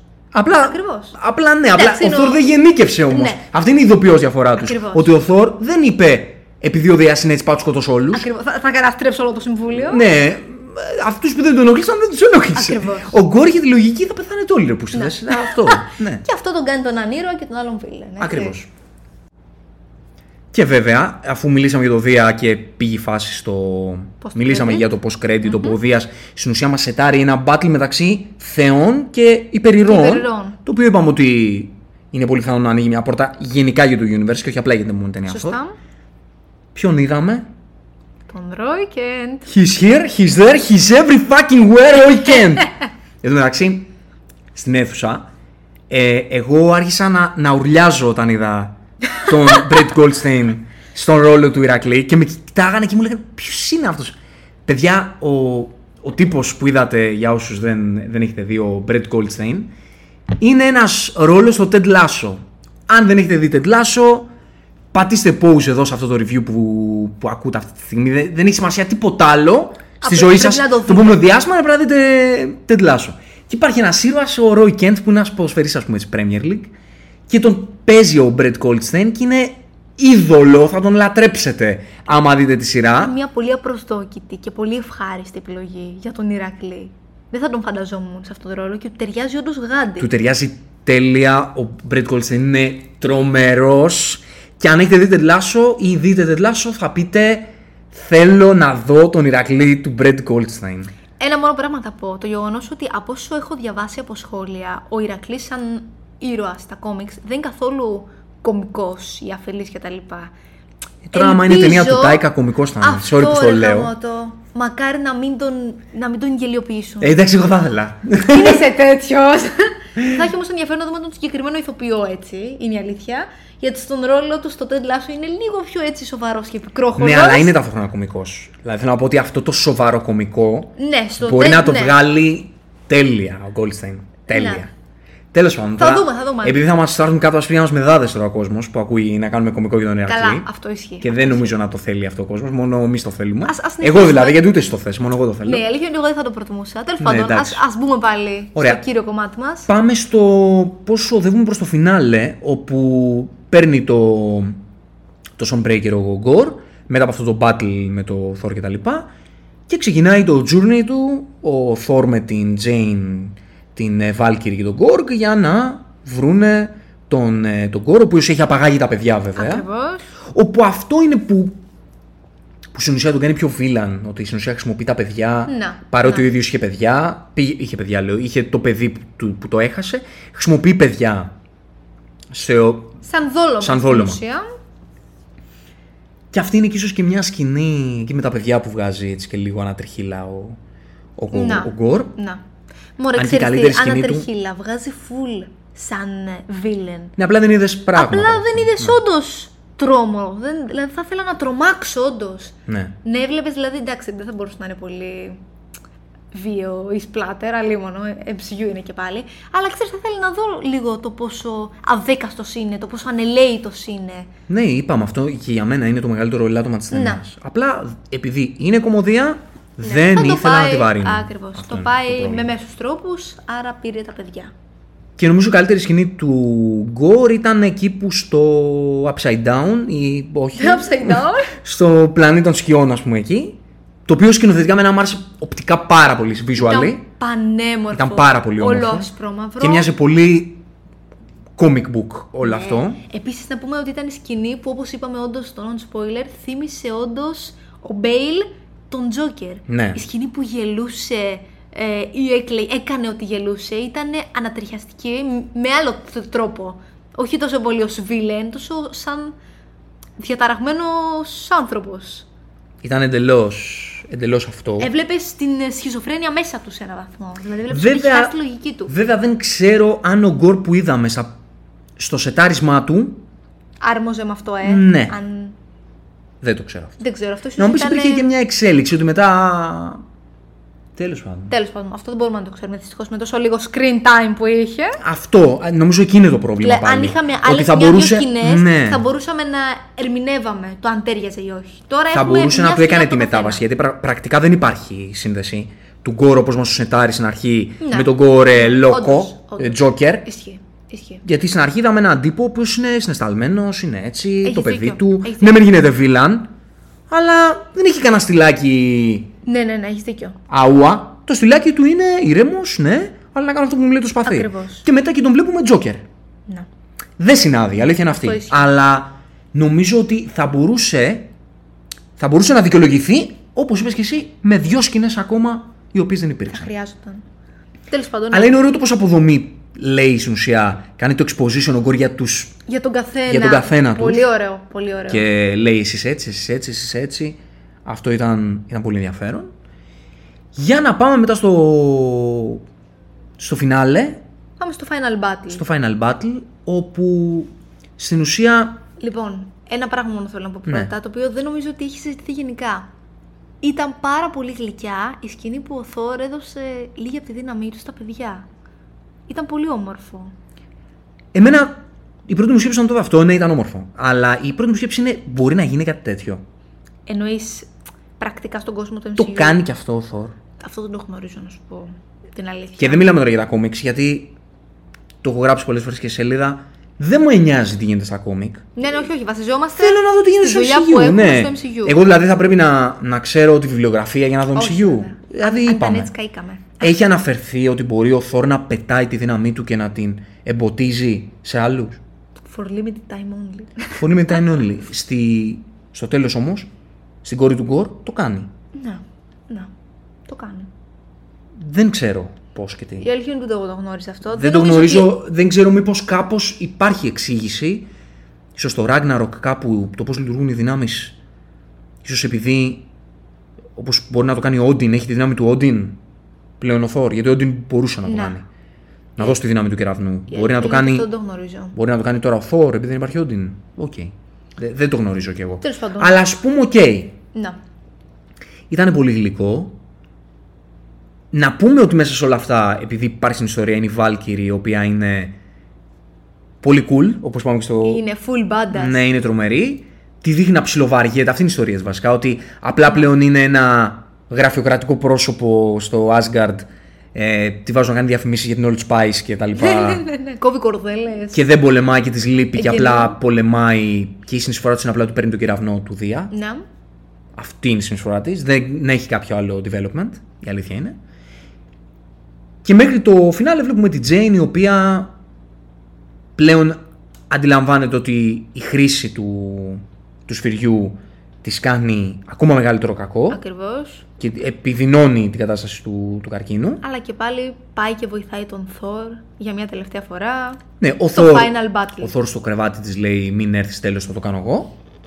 Σωστά. Αλλά η Jane λειτουργεί πραγματικά σαν ήρωας. Ηρωίδα, Ακριβώς. Εκεί είναι που, που στέφεται η ηρωίδα και λέει όχι, θα ρισκάρω τη ζωή μου, θα θυσιάσω μάλλον τη ζωή μου γιατί δεν είναι θέμα ρίσκου, ήταν δεδομένο ότι θα, ότι θα έχανε, Σωστά. ότι δεν θα υπήρχε σωτηρία από αυτό, ώστε να βοηθήσω ε, τα παιδιά να επιστρέψουν στη, στην Πίσω, Asgard. Στο σπίτι τους. Αυτή τη στιγμή ο Γκορ, επειδή δεν το είπαμε, εσείς βέβαια που έχετε δει την ταινία το θυμάστε φαντάζομαι, είναι ότι με το Stormbreaker ήθελε να ανοίξει την Bifrost για να βρεθεί στο κομμάτι, στο σημείο του σύμπαντος όπου βρίσκεται αυτό το μυθικό πλάσμα που λέγεται Eternity, όπου ο πρώτος άνθρωπος που θα βρεθεί εκεί και θα ανοίξει την πύλη, θα του εκπληρωθεί μια ευχή. Και η ευχή που θέλει να εκπληρώσει ο, ο Γκορ είναι να μην υπάρχουν θεοί. Βέβαια Έτσι. αυτό είναι κάτι που δεν σεταρίστηκε στην ταινία, έτσι δεν είναι; Κάτι ψάχνεις τώρα κι εσύ. Ε, ε, Ξέρεις, είναι λίγο άσχημο γιατί από τη στιγμή που ε, νομίζεις ότι έχεις έναν στόχο για τον Γκορ, κατευθείαν σου περιπλέκει πολύ τα πράγματα χωρίς να έχει μπει κάποιο είδους explanation γι' αυτό. Explanation για το Eternity. Μμμ. Όχι μόνο για το Ιντερνετ, Ε, για το γεγονός ανέφερε. ότι θέλει να το κάνει μέσω εκπλήρωσης ευχής. Μέχρι τα τρία της ταινία νομίζω ότι θα πάει σε έναν έναν Θεό και θα τον σφάξει. Ναι, Και τώρα σου ανοίγει κάτι άλλο. ναι. Προφανώς δημιουργεί ένα σχέδιο ο Γκορ. Αυτό λέω ρε παιδί μου, είναι κάτι που δεν εξηγήθηκε αυτό στην ταινία. Ούτε λίγο. Δεν εξηγήθηκε το πλάνο του. Ναι, ναι, όχι, δεν εξηγεί. Έχεις δίκιο σε αυτό. Και θα έπρεπε. Δηλαδή, εκεί πέρα που νόμιζες ότι είχε μια λογική, μια στρατηγική του τύπου πάμε σε έναν, έναν πλανήτη και σκοτώνουμε, ξαφνικά σε πετάει στο Eternity. Ο λόγος που συμβαίνει αυτό είναι επειδή κόπηκαν σκηνές από το. Γκορ. Ακριβώς. Κόπηκαν, μπορεί να μην γυρίστηκαν καν οι συγκεκριμένες. Δεν μπήκαν αρκετές σκηνές. Πάντως υπάρχει κενό. Χρειαζόταν, ναι, οκ, ναι, υπάρχει και είναι, ένα. είναι plot hole αυτό, δηλαδή δεν σου έχει εξηγήσει πώς πάει από τη μία στρατηγική στην άλλη, τίποτα. Ε, σου λέει, Απλά σε πετάει αποφάσισε εκεί να και κάνει λέει αυτό. τέλεια. Έχουμε... Αυτό ήταν το πλάνο. Χωρίς σου εξηγεί πώς αποφασίστηκε το πλάνο. Και ποιο είναι ακριβώς το πλάνο. Το βλέπεις δηλαδή εντελώς κατά τη διάρκεια της σκηνής. Ναι, ισχύει αυτό. Τέλος πάντων, ναι, μικρή παρένθεση, συνεχίζουμε. Τέλος πάντων, φτάνει λοιπόν ε, στην πύλη ο, ο Γκορ που Γκορ. θέλει να εκπληρώσει την ευχή, γίνεται η μάχη και ναι μεν τα παιδιά τον βοηθούν τον Θόρ να κερδίσει ας πούμε τη μάχη, παρόλα αυτά ο Γκορ καταφέρνει να ανοίξει την πύλη. Σωστά. Και ανοίγοντας την πύλη είναι ο Γκορ έτοιμος να μπει στην πύλη και απ' την άλλη η Τζέιν η οποία πλέον δεν έχει το Μιόλνιρ, οπότε Είναι τιμοθάνατη. είναι τιμοθάνατη και απ' την άλλη ο Θόρ. Και εδώ ενώνονται οι τρεις ιστορίες του Θόρ, του Γκορ και της Τζέιν. Όπου αυτό που συμβαίνει είναι ότι η Τζέιν είναι το κλειδί ώστε να δείξει στον, ε, στον Γκορ, αφού βέβαια έχει σπάσει και το, και το σπαθί, οπότε είναι ελεύθερος ο Γκορ, να του, να του θυμίσει την ανθρωπιά του και να του πει ότι όλα αυτά γιατί τα κάνεις. Δεν τα κάνεις για την κόρη σου. Λίγο πολύ λέει αυτό ακριβώς. Δεν είναι πάρα πολύ όμορφο με την Τζέιν γιατί λέει την, την λέξη αγάπη. Δηλαδή κάποια στιγμή λέει κάτι του τύπου Ποιο είναι το νόημα αν όχι η αγάπη; Και τον δείχνει τον Θόρ να κοιτάει την Τζέιν και απλά να πηγαίνει σε εκείνη. Και νομίζω ότι το, το μεγαλύτερο παράδειγμα για τον Γκορ ήταν η η εικόνα του Θόρ να κρατάει τη Τζέιν στην αγκαλιά Α, του. σωστά. Οπότε έκανε τον παραλληλισμό ο Γκορ Με εκείνον, με και, εκείνον την κόρη και του. την κόρη του. Ακριβώς. Ότι η αγάπη για την κόρη σου δεν είναι που σε έφτασε στο σημείο να ζητάς εκδίκηση. Γιατί λέει ο Γκορ πάλι μέσα, που αν το ανέφερε ο Θόρ νομίζω τα παιδιά, και λέει ότι είναι καταδικασμένα σε αυτόν τον κόσμο. Ότι, ότι εγώ αυτό που θέλω είναι να σταματήσει να υπάρχει πόνος και να σταματήσουν να υπάρχουν παιδιά σαν το δικό μου που έφτασαν στο θάνατο εξαιτίας των θεών. Οπότε θα σταματήσω την ύπαρξη των θεών. θεών. Και γυρίζει εκείνη τη στιγμή η Τζέιν και του λέει ότι έχεις την ευκαιρία να βρεις πίσω την κόρη σου. Τι προτιμάς, Προτιμάς να σώσεις την κόρη σου ή προτιμάς να, προτιμάς να αγάπη ή το μίσος; Δεν θες να θυσιάσεις ότι όλο αυτό συνέβη τουλάχιστον για να, για να έρθει πίσω; Έφτασε σε αυτό το σημείο. Τα κατάφερες. Ό,τι έκανες σε οδήγησε σε αυτό το σημείο.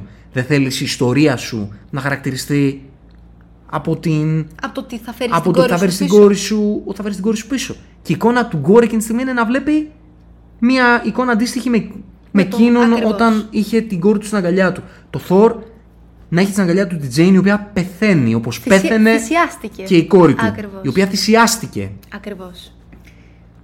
Οπότε εκείνη τη στιγμή ο Γκορ διαμορ, αλλά- διαμορφώνει βασικά τη, τη, την ιστορία του επιλέγοντας την αγάπη Έναντι του μίσους. της κόρης του. Και όταν η Τζέιν του λέει ότι ρωτάει ο, ο Γκορ θα είναι μόνη της και γυρίζει ο, η Τζέιν και λέει δεν θα είναι μόνη της και δείχνει το Θόρ να γνέφει καταφατικά. Ακριβώς. Οπότε και εκείνη τη μάλιστα στιγμή πριν φύγει, ρι- γυρνάει και λέει προστάτευσέ την. προστάτευσέ την. Ναι.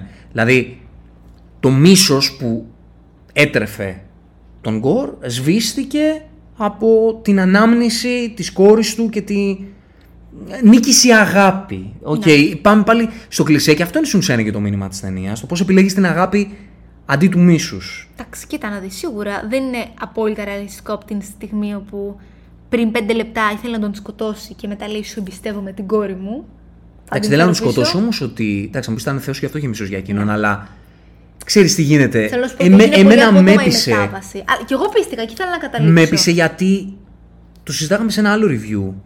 Ε, νομίζω για- ήταν για τον Doctor Strange που σου έλεγα ότι το pep talk, το μία κουβέντα, με πείθει εμένα αν η κουβέντα είναι σωστή και έχει βάση το να αλλάξει την πορεία ενός ήρωα. Βέβαια. Δεν εννοείται με αυτό. πείθει αυτό που έγινε με την Αμέρικα Τσάβες στο Doctor Strange, Σωστά. που απλά οι κουβέντες του Doctor Strange την έκαναν να μάθει Ναι, να ελέγχει μπορεί. τις δυνάμεις της. Εντάξει, ναι, αυτό- αυτό δεν με πείθει. Μιλάμε για ρεαλισμό Αλλά. σε επίπεδο. Ναι, αυτό, εκείνο δεν με έπεισε. Αλλά το ότι οι κουβέντε της Τζέιν τον έκαναν να συνειδητοποιήσει κάποια πράγματα και, και, να, και να πάρει μια άλλη επιλογή, η οποία ήταν λογική επιλογή να την πάρει εκείνη τη στιγμή, μου έβγαλε πάρα πολύ νόημα. Για έναν γκόρο ο οποίος δεν είχε αφιτηρία βίλαν, είχε αφιτηρία ενός ανθρώπου που απλά αγαπούσε την κόρη του. Και η- ο πόνος τον έφτασε στο Και ξέρεις σημείο. τι, όχι μόνο αυτό, αλλά τον δείχνει πλέον ότι χωρίς τις δυνάμεις του είναι ακόμη πιο ανθρώπινος. Δηλαδή το γεγονός ότι παίρνει αυτή την απόφαση χωρίς να έχει καν δυνάμεις πλέον, καθώς το σπαθί πλέον δεν υφίσταται, είναι ακόμη πιο ρεαλιστικό. Γιατί του δείχνει ότι όντως επέστρεψε στην ανθρωπιά του σε έναν βαθμό. Ακόμη και αν αυτή μπορεί να είναι η πικροχολία ή η απογοήτευση. Γιατί στην αρχή άλλη θα ήταν η ευχή του. Και είναι πολύ ωραίο ότι η Τζέιν είναι αυτή η οποία η θυσία της ήταν το παράδειγμα ώστε ο Γκορ να συνειδητοποιήσει Σωστά, ήταν, ότι, το, ήταν το κλειδί για την αλλαγή του, Ναι. του χαρακτήρα του. ότι, η στην επιλογή, ουσία. Ότι η επιλογή του, η σωστή επιλογή, αυτή η επιλογή που και ο ίδιος που συνάδει με τον, με τον χαρακτήρα του θα ήταν να φέρει πίσω Την κόρη του. την κόρη του. Όπου αυτή η κόρη ήταν αυτό που έλειπε από τον Από Θόρ. τον Θόρ. χάνοντας τη Τζέιν, όπου ερχόμαστε στην κουβέντα του, του Star-Lord ότι Να, έχεις κάποιον ας να νιώθεις αγαπήσεις, ας αγαπήσεις Και ας και ας, το, πονέσεις στην και ας ουσία. πονέσεις στο φινάλε. Το περνάει αυτό το στάδιο και μετά πάει και στο άλλο στάδιο που του είπε ο Star-Lord ότι βρες έναν άνθρωπο να αγαπήσεις. Και ο Θόρ εκείνη τη στιγμή βλέπει την Τζέιν ίσως και σαν την ε, κόρη του Γκορ, ίσως και σαν μια συνέχεια της Τζέιν. Γιατί η θυσία της Τζέιν έφερε στη ζωή Σωστά. την Ε, κόρη του Γκορ. Επίσης είναι σαν να άνοιξε την καρδιά του, κατά με. Δηλαδή από τη στιγμή που ξαναήρθε στη ζωή του η Τζέιν είναι σαν να άνοιξε πάλι την καρδιά του στην αγάπη. Άρα πλέον ήταν και ευπρόσδεκτος για να δεχτεί την κόρη του Γκορ. Οπότε με αυτόν τον τρόπο συνδέθηκαν και οι τρεις ιστορίες, όπου εμένα μου άρεσε πάρα πολύ αυτό. Μου βγάλε 100% νόημα. Σεναριακά κούμποσαν πάρα πολύ όμορφα. Θεωρώ και οι τρεις ιστορίες. Η Τζέιν στην ουσία ηρωοποιη- ηρωοποιήθηκε, θυσιάστηκε, ε, αφέθηκε στην θνητή της πλευρά και, και θυσιάστηκε για, και για το καλό των παιδιών στην Asgard, γιατί ταυτόχρονα η θυσία της έσωσε και τα παιδιά στην Asgard, Σωστά, έσωσε και σωστά. την κόρη του Γκορ, έσωσε και, τη, την τον- ψυχή του και- Γκορ Ναι. Και τον Θόρ επίσης. και έσωσε και τον Θόρ επίσης. Συστηματικά. Ακριβώς με το να του φέρει έναν άνθρωπο για να αγαπήσει. Ακριβώς. Δηλαδή η Τζέιν ήταν το κλειδί, τα άλυσε όλα. Επίσης, Ήτανε... έσωσε και τον Σορ σωματικά, έτσι. Γιατί η Και Jane σωματικά, θα τον σκότωνε ο Γκορ. Ακριβώς, θα Ναι. τον σκότωνε. Η παρουσία της Τζέιν ήταν το κλειδί Ήταν το κλειδί. Ναι, ναι, ναι. στα πάντα στη, στην ταινία. Χωρίς όμως να την χρησιμοποιούν υπερβολικά. Ναι. Δηλαδή είναι πολύ όμορφο που παρόλο που ήταν το κλειδί, δεν ήταν η απόλυτη super hero που ήξερε απόλυτα πώς να χρησιμοποιεί τις δυνάμεις κτλ. Δηλαδή και πάλι το γεγονός ότι ήταν σε μια μετάβαση από την human πλευρά της στην superhuman ήταν πάρα πολύ όμορφο. Μμμ. Και ο Γκόρ είχε ένα development παρότι, ξαναλέω, έπρεπε Villain. να τον βλέπαμε περισσότερο. Είχε ένα πολύ ουσιαστικό development σαν ήρωας και το πώς ξεκίνησε. Και το πώς έκανε το άλμα στο να είναι villain και στο πώς στο τέλος έσωσε την ψυχή του. Και έφερε πίσω την κόρη του. Και επέστρεψε στην ανθρώπινη μορφή του. Και πες στο... Συναισθηματικά. Ακριβώς. Ο Θόρ δεν είχε development, η αλήθεια είναι, όχι. αλλά κατάφερε στο τέλος της ιστορίας να βρει αυτό που έψαχνε. Κατάφερε να, να ξεφύγει από το αδιέξοδο το ψυχικό στο οποίο βρισκόταν. Ναι, ναι. Γιατί βρήκε την αγάπη. Και είναι σαν να, ξέρεις τι, σαν να επαναπροσδιορίστηκαν οι αξίες του, ρε παιδί μου, οι προτεραιότητες του. Δηλαδή στην αρχή της ταινίας ήταν σαν αυτό που τον νοηματοδοτούσε, να ήταν πάλι οι νίκες στις μάχες, η βασιλεία, η, η μορφή του, ας πούμε, ξέρεις, το ηρωικό του περιτύλιγμα, ας πούμε. Και πλέον δεν είναι αυτές. Έχει έναν άνθρωπο, έχει μια κόρη. Και αυτό είναι και λίγο παραλληλισμός στο πώς τη ζωή, ρε παιδί μου, ή το χρήμα, ή η δόξα, δόξα, ή η η δύναμη, η επιτυχία. εξουσία. Όλα αυτά τα χρησιμοποιούν οι άνθρωποι για να θρέψουν το κενό τους, το οποίο όμως με αυτά δεν θα το θρέψουν ποτέ. Ο πραγματι... Το πραγματικό εργαλείο, το πραγματικό μέσο για να θρέψεις, για να γεμίσεις το κενό που έχεις μέσα σου είναι η αγάπη. Είναι να έχεις το έναν συναίσθημα, άνθρωπο το να συναίσθημα, αγαπάς. ακριβώς. Να έχεις έναν άνθρωπο να αγαπάς και να δίνεις αγάπη και να παίρνεις αγάπη. Και έτσι Αυτό έκλεισε. ακριβώς έγινε. Αυτό ακριβώς έγινε με το Thor. Οπότε στο τέλος έγινε. Είδαμε τη σκηνή, εμένα μου άρεσε πάρα πολύ η σκηνή με την κόρη του Γκορ Πολύ και τον όμο- Thor πολύ μπαμπά. όμορφη. Να πούμε ότι το κοριτσάκι αυτό, το οποίο είναι. Εγώ, εμένα μου φάνηκε ίδιο ο Μπέιλ και μίλαγε σαν τον Μπέιλ. Είναι η κόρη του Chris Hemsworth, για το Θεό. Απλά με μια περούκα, ε, να το πούμε, γιατί δεν είναι τόσο μελαχρινούλα. Γιατί ναι, χαρά. δεν το χρονούλα, ναι. Το οποίο ήταν και εξαιρετικότατη. Πολύ χαρισματικότατη. Χαρισματικότατη. Συμφωνώ. Θα γίνει ηθοποιός αυτή. Δεν υπάρχει περίπτωση. Πιθανότατα θα την ξαναδείς. Και πιθανότατα θα την ξαναδούμε, εκτός αν το πάνε μετά με fast forward για να τη δούμε μεγάλη κατευθείαν. Δεν ξέρω αν θα- θέλει να δεν το πάνε θα εκεί. ήθελα. Ούτε εγώ θα Δεν θα ήθελα. Θα ήθελα. ήθελα να είναι αυτή. Ναι, ναι, και εγώ το ίδιο. Και κλείνει η ταινία λέγοντάς μας ότι το δίδυμο Thor με την ανιψιά του, τον λέει θείο Thor νομίζω. Τον ε. λέει θείο, αλλά ξέρεις. Η Ναι. σχέση φαντάζομαι είναι πατέρα-κόρη. Ναι. Είναι Love and Thunder. Είναι ο τίτλος της ταινίας. Είναι ο τίτλος της ταινίας. Μ' άγγιξε πάρα πολύ αυτό. Και εγώ συγκινήθηκα τόσο Μ' άγγιξε πολύ. τόσο πολύ γιατί και η αγάπη είναι η ουσιαστική θεματική της ταινίας. Και παραδίδεται και, και σωστά κατά τη γνώμη μου. Δηλαδή με, με- με αυτά που συζητήσαμε και τα βάλαμε κάτω, δηλαδή το Βγάζει νόημα. Βγάζει, βγάζει νόημα. νόημα η θεματική αυτή. Δηλαδή εκπληρώθηκε. Είχαν ουσία οι, οι, τα ταξίδια και των τριών αυτών ηρώων. Εννοείται, εννοείται και ως ήρωες, αλλά και ως άνθρωποι. Δηλαδή το γεγονός ότι αυτοθυσιάστηκαν στην ουσία έδωσε απίστευτο νόημα στην σχέση ανάμεσα στην αγάπη και στον Θόρ. Αυτά. Αυτά. Εμάς μας άρεσε. Εμάς μας άρεσε. ναι, εμάς μας άρεσε. Εμάς μας άρεσε. Αυτό θα Εντάξει. πούμε. Αυτά είναι Και υποκειμενικά, αν αλλά- δεν σας άρεσε, καλά κάνατε και δεν σας άρεσε. Αλλά, αλλά νομίζω ότι είχε κάτι να πει αυτή η ταινία. Και εγώ έτσι πιστεύω. Νομίζω ότι αυτή η ταινία είχε κάτι να πει. Για Απλά να- είχε μία σάχλα που είναι πάρα πολύ λογικό κάποιος να του ενοχλεί. Είναι πολύ λογικό. Το, το, χιούμορ το είναι νιώθω. υποκειμενικό. Το το καταλαβαίνω νιώθω ότι, απόλυτα. ότι, ότι πολλούς τους ενοχλεί και καταλαβαίνω γιατί τους Απλά ενοχλεί. ξέρεις κάτι, τους ενοχλεί δεν τους ενοχλεί. Όπως και να έχει, αυτή η ταινία είχε νόημα και είχε πράγματα να πει όχι μόνο σεναριακά, α, όχι μόνο βασικά συναισθηματικά, από την άποψη ότι είχε όντως κάτι συγκινητικό, είχε όντως όμορφα μηνύματα να περάσει. Δηλαδή, βγαίνεις από την αίθουσα και νιώθεις πραγματικά γεμάτος. Αλλά επίσης είχε και κάτι να πει για το μέλλον του MCU, έτσι. Δηλαδή, είναι μια ταινία απαραίτητη, μάλλον, για το πώς θα περάσουμε στην επόμενη φάση του MCU. Νομίζω έχω την ίδια αίσθηση. Νομίζω δηλαδή ότι η θεματική θεών σε αντιδιαστολή με τους, α, με τους υπερήρωες είναι κάτι που θα απασχολήσει το MCU στη, στη Σωστά. συνέχεια. Και θέλω πάρα πολύ να δω το Δία ξανά του Russell Crowe. Θα, θεωρώ θα τον δεις. Ίσως με, εντάξει, με μια τοποθέτηση Λίγο πιο σοβαρή. λίγο πιο δραματική, Να. κρατώντας όμως και μια γελιότητα. Τη θέλω αυτή τη γελιότητα. Αν ο Τάικα θα δεις φουλ γελιότητα. Αν είναι ο Τάικα θα τον δω άστο. Βασίλισσα του Άρματος. θα τον δω το Δία. Οριακά ήταν ήδη. Ναι, ο- ήταν ουσιαστικά ε, αυτό. Λοιπόν, με αυτά και με εκείνα, ε, φτάσαμε στο τέλος της σημερινής εκπομπής. Περιμένουμε τα σχόλια και τις δικές σας απόψεις για τη νέα Thor Adventure, που το έλεγε αυτό ο Thor, που is a great Thor Adventure, κα- κάτι τέτοιο. Συγγνώμη, αυτή ήταν η μίμησή σου για τον Θόρ.